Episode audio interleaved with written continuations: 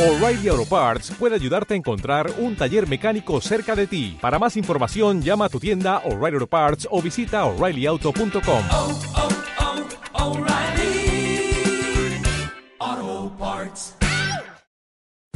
Hola, bienvenido a un nuevo episodio de Entre Cañas y Barriles, un podcast de Reibar Sur sobre instalaciones de cerveza de barril, congresos, cultura y panorama cervecero. La labor de los festivales en la industria cervecera no admite ninguna duda como foro y lugar de encuentro de cerveceros y profesionales de todos los ámbitos de la industria. La llegada de la pandemia en marzo de 2020 provocó la cancelación de muchos de ellos y la necesidad de reformular estos encuentros por parte de sus organizadores. Hoy hablaremos con Miquel Rius, director de Beer Events, empresa organizadora de Barcelona Beer Festival, Imbriu y Barcelona Beer Challenge. Además, también abordaremos la importancia de una buena comunicación en la industria y como ejemplo el propio Miquel, que se ha convertido en un prescriptor y personaje importante de la actualidad con su informativo cervecero semanal.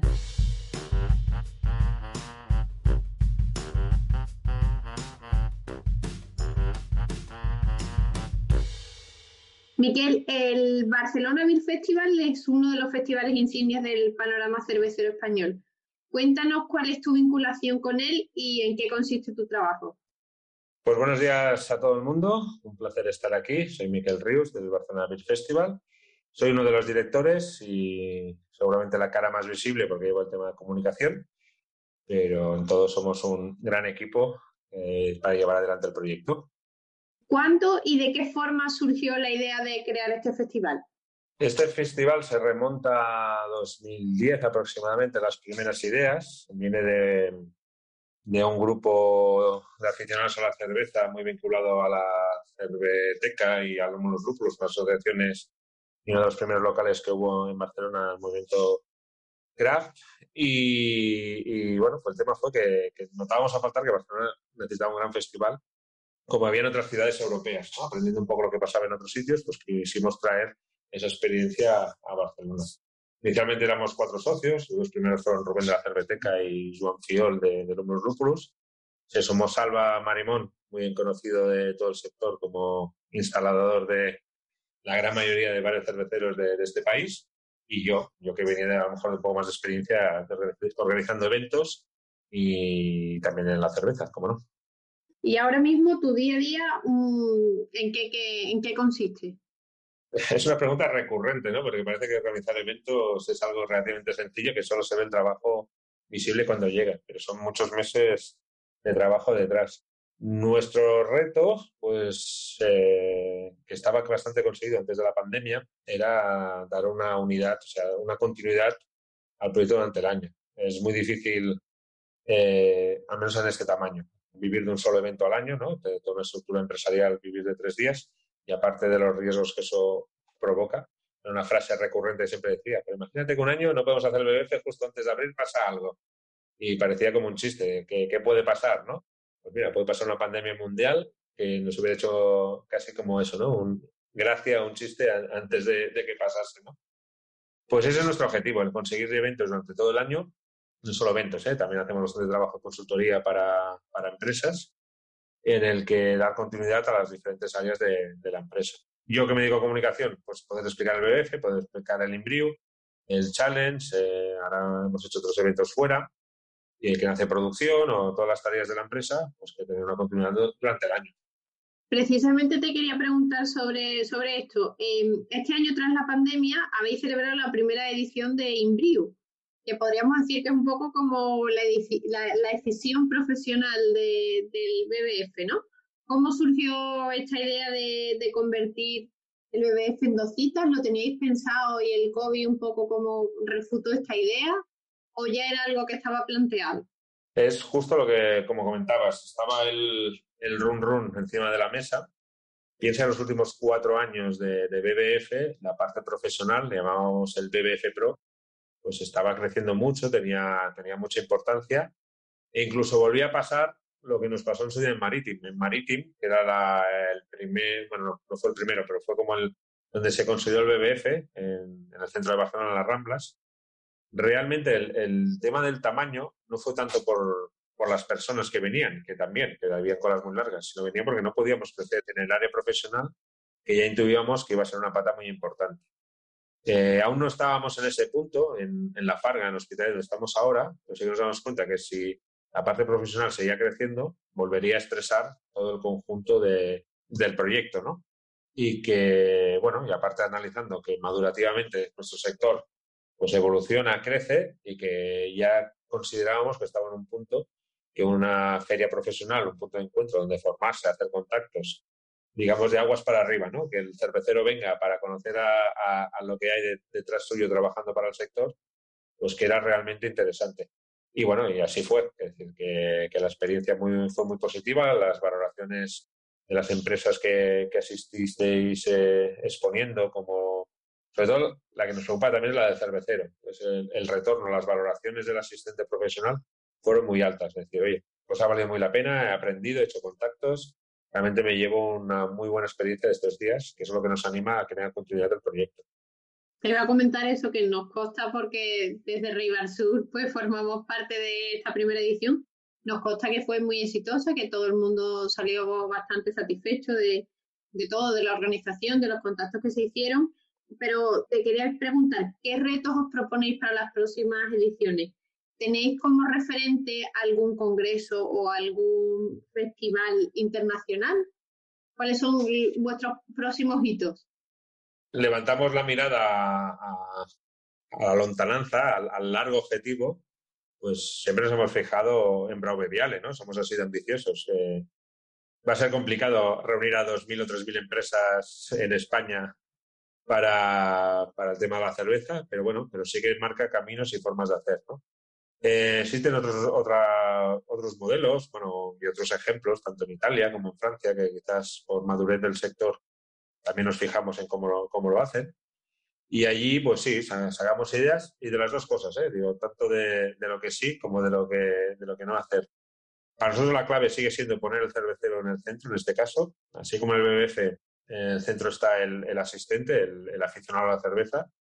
En el caso del Imbriu, el, el, que está el centro es el cervecero, ¿no? El que tiene que, que todos nuestros esfuerzos vayan para que su experiencia sea lo más positiva posible porque luego todos los demás que participamos, pues nos salimos beneficiados, ¿no? Entonces, insistir en la formación, insistir en que él pueda hacer contactos, insistir que las soluciones que se le propone sean interesantes, ¿no? Nos, hacemos un hartón de, de comentarios expositores. Es decir, esto no va de que realmente tú vendas, sino esto va de que, eh, que también, ¿eh? obviamente, creo que el cervecero vea en ti una solución a un problema que tiene, ¿no? Enfócate a él, enfócate cuál es su día a día y qué le puedes aportar, ¿no? y mantener ese enfoque para nosotros es una de las claves para las siguientes ediciones. Entiendo que está, por supuesto, abierto a todo tipo de, empresa o de particular que se dedique que se dedique a esto, desde materias primas hasta instalaciones, packaging. Eh, vosotros dais acogida a, todo el, cúmulo de actores que participan en el proceso cervecero, entiendo, ¿no? Así es, al final eh, esto es un sector muy amplio, ¿no? que la cadena de valor puede ser todavía más amplia de lo que es, o más, bueno, pues eso, ¿no? Tener esa visión completa de todo el proceso y que cualquiera que pueda participar o que da valor añadido a, la cadena, pues es bienvenido, ¿no? Claro, tú ya has puesto muchos ejemplos y me ocurren muchos más, ¿no? Empresas que realmente tienen sentido entrar en contacto con este sector o, o ya no contacto, al final también son puntos madurativos Pueden haber empresas como la vuestra, que lleváis mucho tiempo en este sector, que, ya sois conocidos, que la parte, digamos, de nuevos clientes es relativa, pero lo que queréis es afianzar o, sacar, o, explicar en qué estáis trabajando o, escuchar, ¿no? Es decir, es una oportunidad de que en tres días puedes tener 100, 200 impactos ¿no? de cerveceros que te puedes tú entender cuál es su día a día, ¿no? En qué punto está al final estoy explicando lo que es una feria. Tú puedes coger a una persona y sacarla a la calle, Ana, tienes seis meses para visitar a 200 empresas, o puedes decir, oye, mira, pues vamos a una feria que tenemos esos mismos contactos. ¿no? Pero sí, que me he ido un poco por las ramas, la idea final es que toda la persona que, esté implicada profesionalmente en la cadena de la cerveza tiene su sitio en el Imbriu. Entiendo que vuestro planteamiento es hacer una edición cada año, ¿verdad? Por si algún oyente nos oye y, y dice, bueno, pues yo este año no he participado, no me he enterado, quiero estar pendiente, me dedico a ello y me gustaría como profesional participar en la feria. ¿Sobre qué mes debería estar pendiente? ¿Cuál es vuestra web para ir siguiendo las noticias? Sí, es, eh, la intención es una cita anual. Toda la situación COVID nos ha eh, sacudido el calendario. Eh, de hecho, ahora estamos trabajando eh, a marchas forzadas para hacer un BBF en 2021, o sea que vamos a hacer la edición para público en diciembre. Y eso nos va a llevar un como un cambio de paso. El Imbriu se va a quedar a principios de año. De hecho, ya casi es una exclusiva o es una exclusiva directamente. Eh, tiene fechas para el último fin de la última semana de marzo, que pisa un poco de, abril.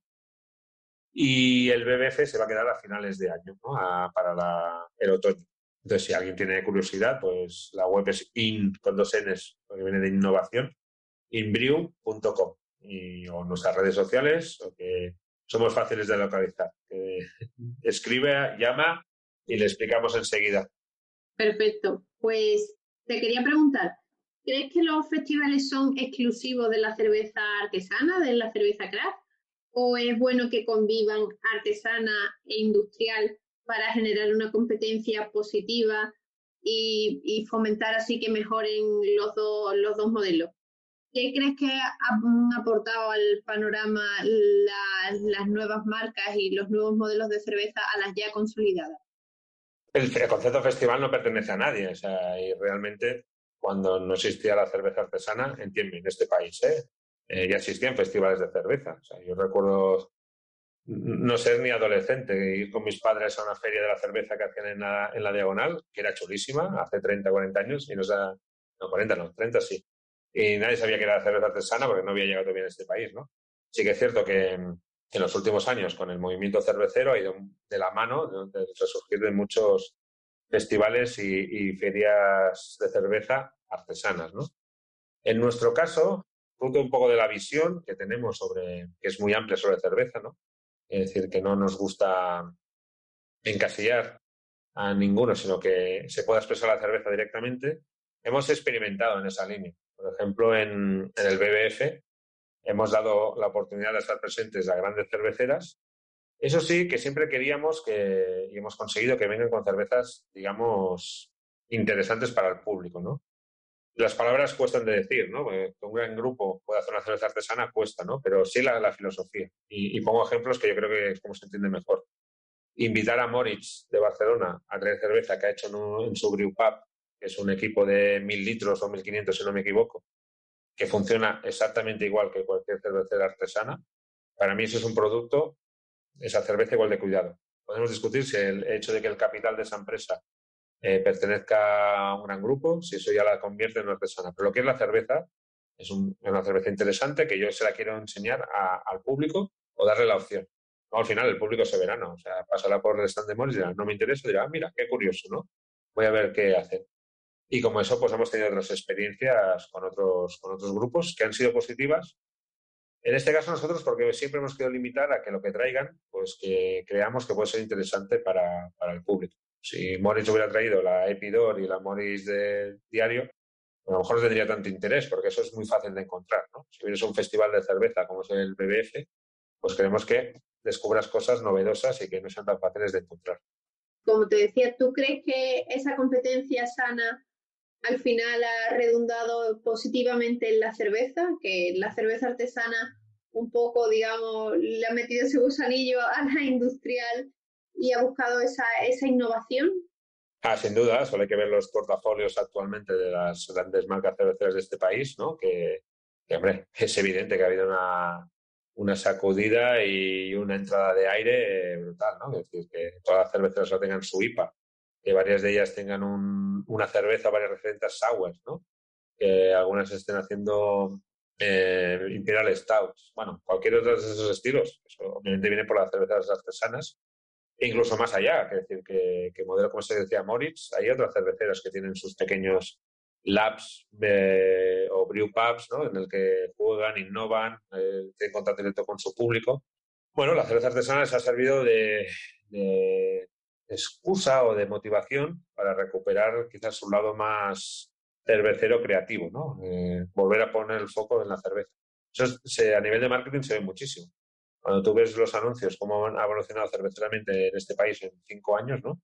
Eh, es impensable. Hace cinco años un Luis Tosal diciendo Hallertau y no sé qué otros eh, elementos cerveceros, ¿no? Pero también hay que hacer la reflexión contraria, ¿no? Y aquí quizás hay más debate. Yo soy de los que defiendo que, campañas potentes para posicionar la palabra IPA, por ejemplo, ¿no? Eso siempre lo digo. Sería curioso ahora hacer una encuesta, ¿no? Telefónica, eso, teléfono aleatorio, ¿no? Y decir, hola, buenas tardes. ¿Usted sabe qué significa IPA? Y saber qué porcentaje de gente lo sabe. Yo, no lo sé, ¿eh? si es un 5, un 20, un 50, no, tengo ni idea. ¿eh? Sería curioso. Pero estoy convencido es que si el porcentaje que sea, gran parte del mérito también lo tienen esas grandes campañas.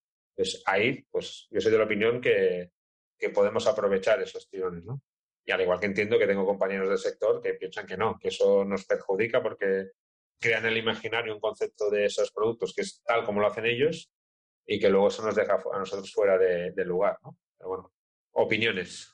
Muy interesante tu reflexión porque es bastante completa. Generalmente estamos acostumbrados a, a escuchar pues lo que le aporta eh, la artesana a la industrial o viceversa, dependiendo de la persona que te hable, al sector al que se dedique, pero una reflexión así tan completa de, cómo eh, se apoyan la una en la otra, muy interesante. Hablemos ahora propiamente de, de la cerveza en España. ¿Qué momento crees que atraviesa la industria en general? Claro, aquí hay que hacer un, hay, que hacer un análisis, porque es, imposible esquivar de la situación del COVID, obviamente, ¿no? que, es el gran condicionante que ha pasado. El sector, la cerveza en general, pues en 2020 se perdió, si no me equivoco ahora, es un 8 o 9% de facturación y de producción, lo cual cosa es una cifra eh, muy considerable. Pero es obvio, hay una dependencia de la hostelería muy elevada, ¿no? Entonces, es un sector que, que ha sufrido. Eh, en esa parte que digamos de consultoría, nosotros llevamos años haciendo eh, estudios, ¿no? El estado de la cerveza en diferentes, en diferentes partes. Ya hace cinco años que hacemos el de Cataluña, hacemos un tercero en Euskadi y este año hemos empezado haciendo uno de toda España, que saldrán las conclusiones en, en breve si, si, es que no han salido ya. Por ejemplo, en Cataluña el golpe ha sido muy fuerte. se ha perdido un 30% de, de, producción en 2020 respecto al 19 y han cerrado 10 proyectos. Ahí estoy hablando de artesana. ¿eh? La media, digamos, de, yo no tengo el dato de, porque no, yo creo que no es público de cervecera a cervecera, región a región, se sabe del conjunto de, del Estado, que en España la cerveza, digamos, toda ha perdido un 9, pero en Cataluña la artesana ha perdido un 30, algo que ha sido muy fuerte.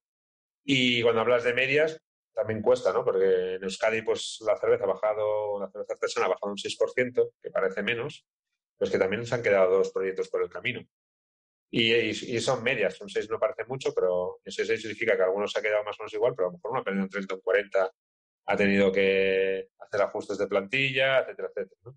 Entonces, la cerveza venía de un camino eh, realmente muy bueno, ¿no? de crecimientos continuados y de consolidación y buenos números y de ampliación, pero realmente el golpe COVID ha sido fuerte. Te iba a preguntar ahora un poco más en detalle por, por la industria artesana y mm, ya nos has dado bastantes indicadores sobre cómo ha sufrido esta, crisis del COVID. ¿En qué punto crees que está ahora? ¿En el punto de recuperación? Eh, ¿Cuáles son los, los objetivos? ¿Recuperar la situación que había antes del COVID? ¿O hay alguna lección aprendida después de esto que hace que reprogramemos el GPS y que la dirección sea otra? Yo creo que es de recuperación, porque el camino que se estaba haciendo era bueno. Se estaba trabajando bien, se estaba ampliando. O sea, el, feeling que teníamos en febrero de 2020, o sea, preparando un BBF con un BBF Pro dentro del BBF, era, pero brutal. O sea, había unas sensaciones buenísimas de, gente eh, creciendo, apostando, ¿no? expositores, por ejemplo, de la parte de profesional me decían, voy con muchas expectativas de, esta vez hasta de cerrar contratos, que veo la gente con, con ganas de, de, invertir porque se están consolidando negocios. Claro, ha habido un mazazo brutal. Tengo dudas de que el 2021 se cierre como el 2019, o sea, todavía no se va a llegar a ese nivel. Y el año realmente de recuperación y empezar a plantear seguir avanzando es el 22. Lecciones seguro que hay, pues si cada un proyecto lo hará, ¿no? Eh, al final teníamos ciertas dependencias muy marcadas, ¿no? Por ejemplo, una muy bestia con la hostelería, no había canales alternativos, la digitalización era prácticamente inexistente en este sector. seguro que se pueden sacar lecciones, pero, pero la principal yo creo es que el camino que estaba haciendo era bueno y hay que insistir en él. Eh, para ti, reorientando ahora un poco eh, nuestro tema de conversación, ¿qué es lo más importante para que una cerveza artesana sea de calidad? ¿La materia prima, una receta original, eh, cómo se dispense?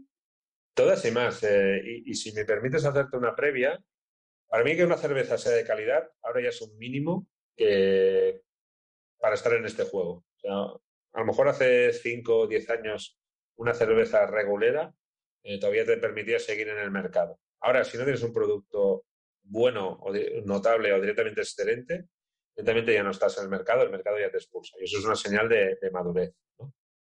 Y, y, es más, por el hecho de tener un producto de calidad excelente, no es suficiente para estar presente en el mercado. tienes que tener otras áreas muy bien trabajadas, y llámale de distribución, marketing, ventas, etcétera, etcétera. ¿no? Pero que el tener una buena cerveza ni te asegura nada y al revés, eh, es un mínimo que debes tener.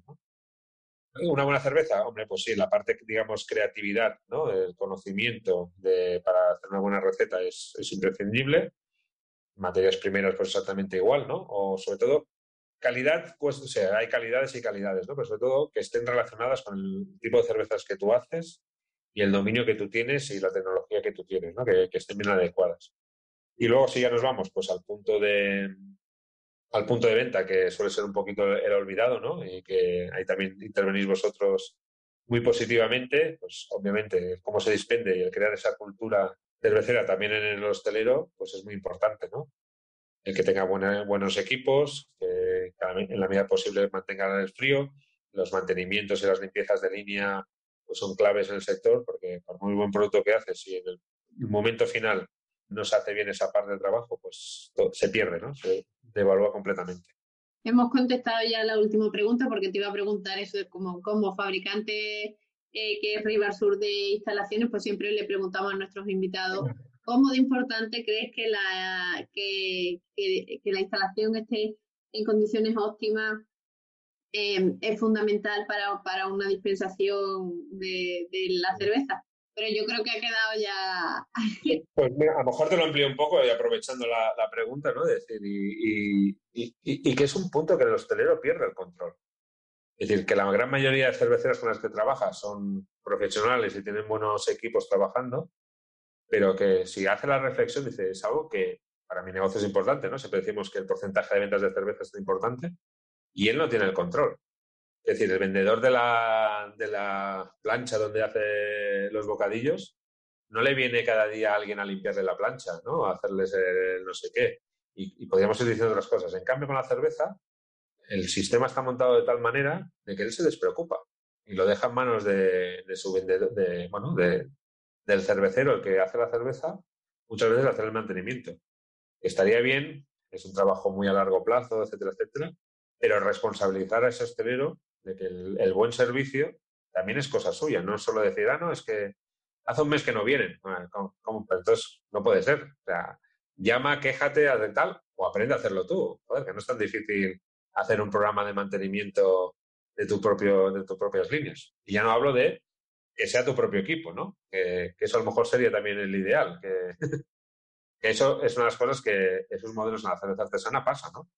Que sí que pueden recibir algún tipo de ayuda, alguna cerveza, algún distribuidor concreto, pero al final el hostelero que apuesta por la cerveza artesana quiere ser propietario de su equipo para decidir toda la toma de decisiones que conlleva la cerveza, desde qué cerveza pincho, pero también qué, estilos o, cómo hago los mantenimientos, porque quiero que, que nadie me pueda decir que, que mis líneas no están perfectas y que puede haber un pequeño defecto en la cerveza por culpa de mi trabajo, ¿no? mi responsabilidad. Pues Miquel, una vez que hemos mm, formulado la primera batería de preguntas, la segunda parte la segunda sección de nuestros episodios siempre es comentar con el invitado un tema pues de actualidad cervecera.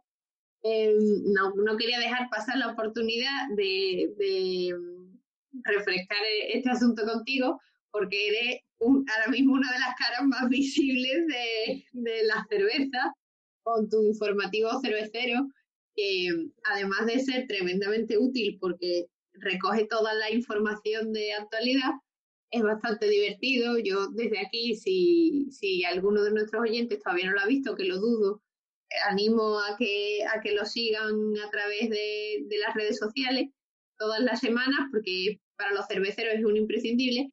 Y te quería preguntar, tú ya nos has dicho que te dedicas un poco al área de comunicación dentro de, de, esta, de, de la consultoría y de la organización de eventos. Y yo te quería preguntar, ¿cómo surgió esta idea del informativo? Que me parece una cosa magnífica y además que eh, alcanza muchísima repercusión. Y luego, ¿cómo de importante crees que es la buena gestión de la comunicación para acercar la cerveza al gran público? Pues la idea salió bueno, por pura imitación, ¿eh? no lo escondo y al revés. Estoy súper orgulloso de, de, participar un poco de la comunidad de, de Ángel Martínez. Ángel Martínez es un periodista bueno, que es conocido porque había sido presentador de televisión, etcétera, etcétera, y él durante la pandemia creó ese concepto de noticiario en dos minutos, que cada día dice las noticias del día hablando súper rápido. Yo no llego a su nivel, ni muchísimo menos, es un crack.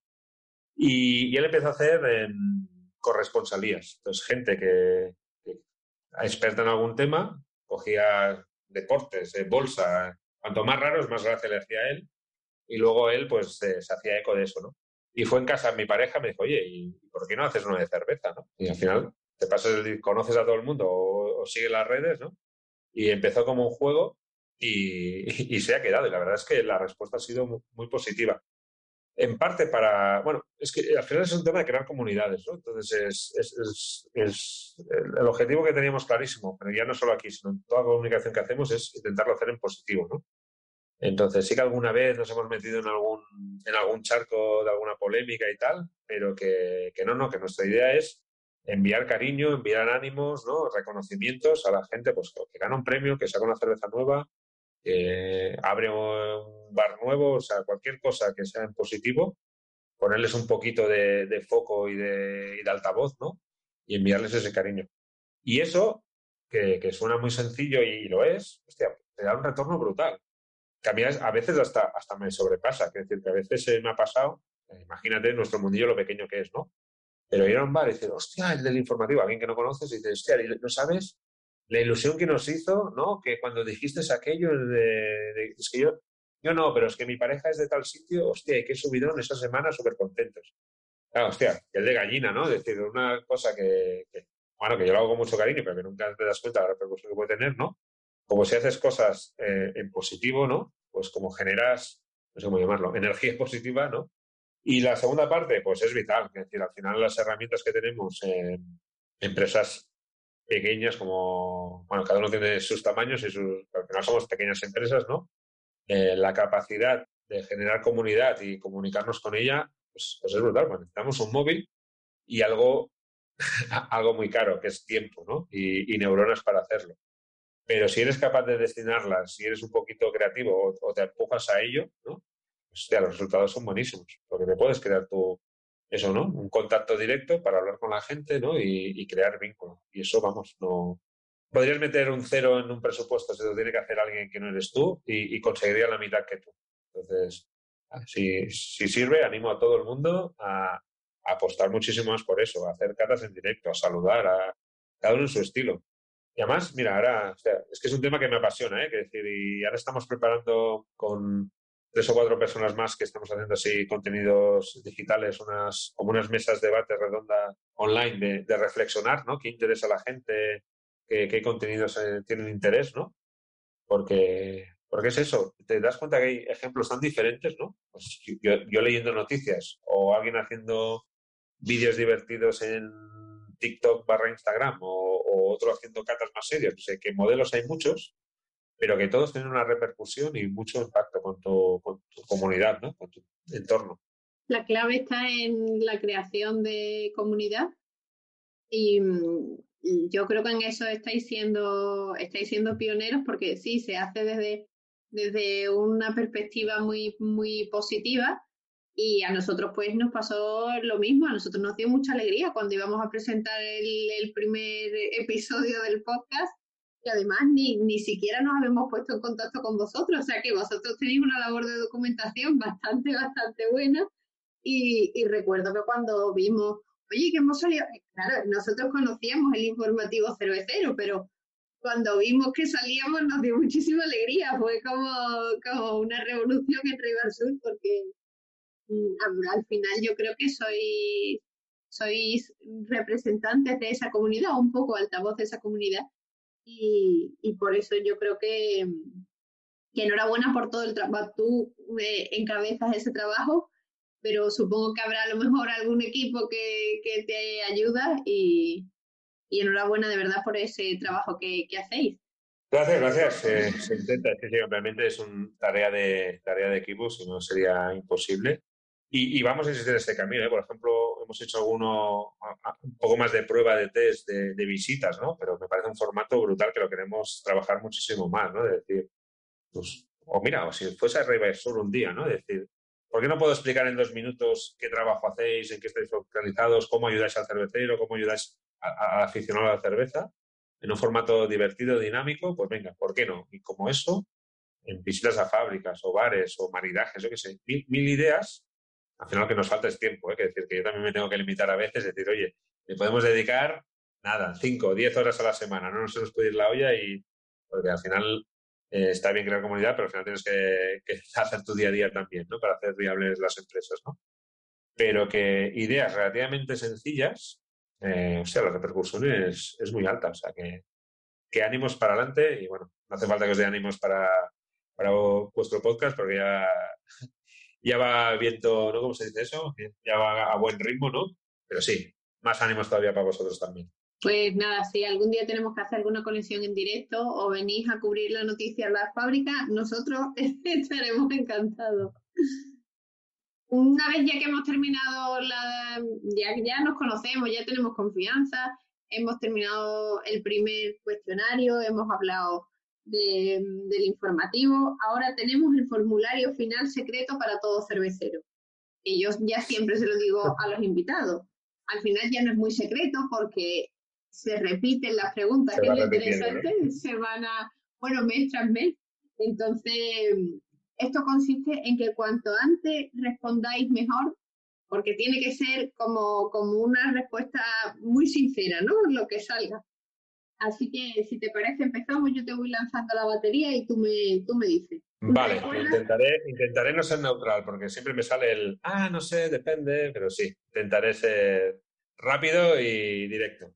Los mejores formularios son los que luego me dice el invitado cuando hemos terminado. Oye, Paula, no sé si me he pasado, si debería decirlo. Eso es, eso es lo, lo mejor. Cuando nos quedamos ahí en un punto medio, no. ¿Recuerdas cuál fue la primera cerveza que probaste? Eh, no, pero sí que la primera, digamos, diferente fue en el Flaviol, una cervecería que ya no existe en Barcelona y que era un templo de cerveza belga. ¿Qué tipo de cerveza es la que más te gusta? Que tenga poco alcohol y muy expresiva igualmente en sabores. Eh, eso puede ser una low IPA o una sour, pero por debajo de 5 y muy expresiva también en aromas y en sabores. ¿Y cuál es la que menos? Es que me gustan todas, pero a lo mejor, mira, diría lo contrario, que decir, hay veces que el exceso de alcohol eh, me sobrepasa y no, y no me interesa. Un viaje y una cerveza. Viaje el primer vez que fuimos a, a Quebec, intercambio entre festivales, con el festival de allí, porque nos, o sea, no- nos, nos alucinó. Vimos la- la- las posibilidades que podía tener un, un festival cervecero. Y cerveza, mm, sí, mira, la primera Pliny de Elder que tuve oportunidad de, de probar, que llegó aquí en envío refrigerado, no sé qué, por un intercambio de favores con un escritor de, de libros en, en Estados Unidos. Fue un momento como muy místico. Abrimos todos juntos el piso arriba de la cerveteca. Fue una cerveza que, que me marcó mucho. ¿Qué prefieres, cerveza en barra informal o con mesa y mantel acompañado de una buena comida, con, con maridaje? Soy más de barra, pero no digo que no a buena comida, obviamente, y a buena cerveza. Si tuvieras que recomendarnos un sitio concreto para mm, disfrutar de la mejor cerveza, ¿cuál sería? El BBF, hombre, venir al festival. Y aparte ahora también estamos en un proyecto en Barcelona de, de local, el Brew Wild, que a unas pizzas artesanas y artesanas. Invito a todo el mundo a que venga a descubrirlo porque es una maravilla. Para beber cerveza en copa, caña, vaso de tubo. De copa, que te permite olerla un poquito. Como en el festival utilizamos la Under, que está muy bien, pero bueno, hay Tecu y hay muchas otras copas que te permite saborear como Dios manda esa cerveza. ¿Con qué personaje histórico te gustaría compartir una cerveza? Sí, clarísimo. Lucio Ortubia, anarquista que no dejó de trabajar en la obra en toda su vida, que un personaje que murió hace poco y me hubiera encantado compartir una cerveza. Lo pude ir en alguna, en, una, conferencia lo, lo, escuché, pero la cerveza me faltó. ¿Con qué tres palabras definirías lo más importante para que una cerveza sea perfecta? Pues paciencia, al servirla, cariño al servirla y, buen mantenimiento, imagino, de las líneas. Y por último, ya para terminar, eh, una frase, reflexión o pensamiento que quieras dejarle a los oyentes. Este, este sector nuestro es muy bonito, es precioso, va, va de disfrutar, no solo de la cerveza, sino de la gente. ¿no? Eh, nos encontramos mucha gente apasionados de esto, que es nuestra vida, y, no perder eso, el seguir disfrutando con mucho cariño y pasión de, esta maravilla que es la cerveza. Pues ha sido, ha sido todo un placer. Muchísimas gracias por tu tiempo, por tu respuesta y por tu experiencia. Esperamos vernos pronto en los festivales que, que tenemos pendientes, tanto el BBF como la próxima edición de Imbriu y bueno, algún proyecto así de comunicación, al, como se dice ahora con las series, ¿no? Cualquier crossover que nos crucemos en los espacios de comunicación, en los vuestros o en los nuestros, eh, sin duda yo creo que eso está pendiente y que, que saldrán colaboraciones seguro chulas e interesantes. Muchísimas gracias por tu tiempo y muchos éxitos en todos los proyectos que llevéis adelante. Muchas gracias a, vosotros por ese trabajo que estáis haciendo, que, yo no os he hecho suficientemente la pelota, pero no es pelota, es decir, que, está muy bien que empresas como la vuestra también os fijéis en una forma diferente de comunicar y que pongáis en valor a nuestro sector, que es vuestro, ¿eh? a, nuestro sector de todos, con iniciativas como esta. muchas gracias y nos vemos una cerveza adelante en breve. Gracias. Si te ha gustado la entrevista de hoy, compártenos y si todavía no lo has hecho, suscríbete a Entre Cañas y Barriles. Todos los episodios y contenidos adicionales en nuestros canales de Apple Podcast, Spotify, iVoox y YouTube.